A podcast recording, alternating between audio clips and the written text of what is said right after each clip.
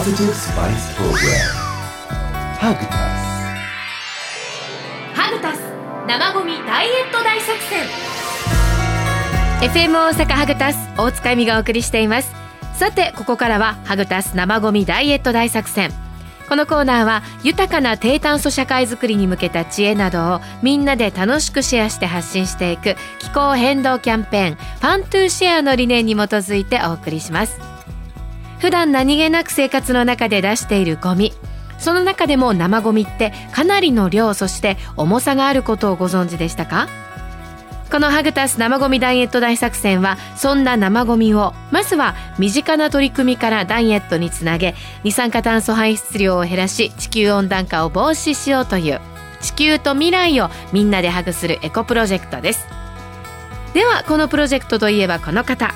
NPO 地域環境デザイン研究所エコトーンの太田光平さんです。どうぞよろしくお願いいたします。よろしくお願いします。さあ今日はですね、はい。たくさん届いております生ゴミダイエット大作戦のモニター調査にご協力いただいた方のチャレンジシートをはい。お持ちしておりますので、えー皆さんの取り組みだったりとかあと感想だったりをいくつか紹介できたらなとはい。思います、えーご協力どうもありがとうございました。番組のウェブで募集したり、えー先日のロハスフェスタで皆さんにお配りしたりした、えーチャレンジシートですね。こちらは下の名前だけにしとこうかな。京子さん。生ゴミの保管方法は水切りネットですね。そうですね、はい。で水切り方法は手絞り。うん。あと天日干しもされてますね、はい、されております。で感想なんですけれども秋冬になると果物の消費が多く生ゴミがやはり多くなるのですがかっこみかんや柿梨いちじく皮ごと食べられないものも多いですね。確かに。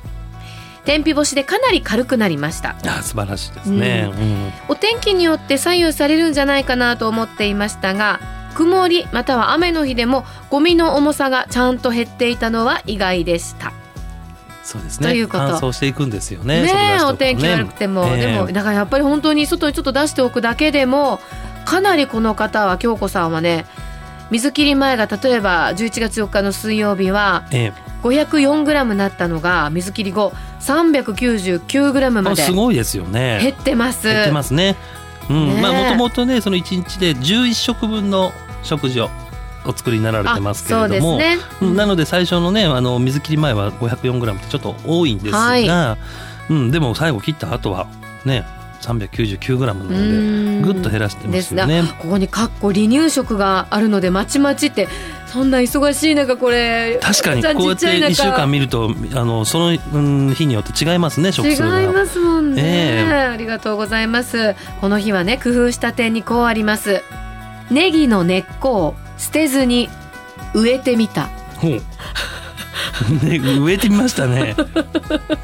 これどうなったんですかね。どう生えてきましたでしょうかねねえもう生えてきたかもしれないですね。えまたもし番組聞いてらっしゃったらそのネギの根っこがどうなったのか教えてほしいですねかぼちゃの種や里芋の皮がどうしてもそのまま捨ててしまうことになってこの辺がどうにか工夫できないのかなと思いました。ね、なんかでもうん。見てるといろんな実験されてますね。卵の殻とか、ええ。まあ、フルーツの皮なんかもね、はい。ルーツの皮なんなんとなく天日干しすると水分抜けるかなってイメージつくんですけどええ。卵の殻も天日干ししてみ見てますね。確かにちょっと水分残ってるかもしれないねえ。もっとパリパリになったらパリパリにな。るうん。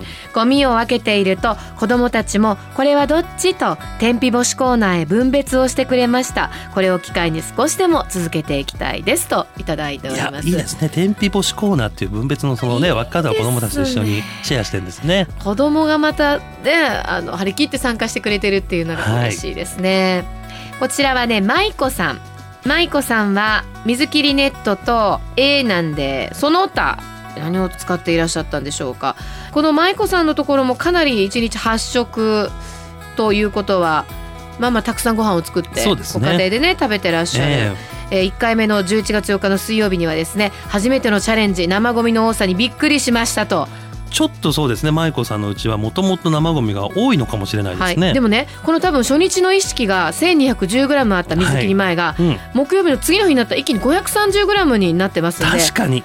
これはかなりこそうれは出なんですよ。過ぎだなっていうのを意識しただけでもね。これだけ変わるっていうことですよね、しかもしっかり絞ってもらってん。毎日すごく水切り後そうですね。減らしてもらってます、ええ 100g 前後ねいつも減らしてますね。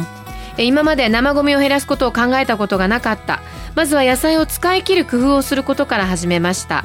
残った野菜はタッパーに入れ次の食事を作る時に使えないかまず考えるようにしました。今まで捨ててしまっていたものもこの7日間で使い切れるようになってきました。次は水切り方法や乾燥方法も考えていこうと思います。引き続き減らしていく工夫を考えていきます。自分の意識が変わるとてもいいチャレンジでした。ありがとうございましたと。なるほど。いや良かったですね。本当ですいねや本当一日目ともう最後ではもう全然ねその量も違いますしね。はい、はい。うん今回のモニター調査にご参加いただいています皆さんね。あの意外に水分が多くてびっくりした生ゴミ多かったとか生ゴミ自体が出ないようにいろんな努力を皆さんしてらっしゃいます。ね、あの意識の高さその気持ちを持っているというだけ、うん、それでも十分ね変わってくるということですけれども本当ちょっとした工夫も結果にちゃんとつながっていくということがね。ねシート見てると感じられますぜひ皆さんも生ゴミダイエットや食べきりレシピなど身近な取り組みでゴミの運搬や処理などの負担を軽減しそして二酸化炭素排出量を減らしていきます。これは地球温暖化対策につながります。みんなで取り組んでいきましょう。さあハグタス生ゴミダイエット大作戦では皆さんからのメッセージお待ちしております。ハグアットマーク FM 大阪ドットネット。HUG アットマーク FM 大阪ドットネットまでお願いします。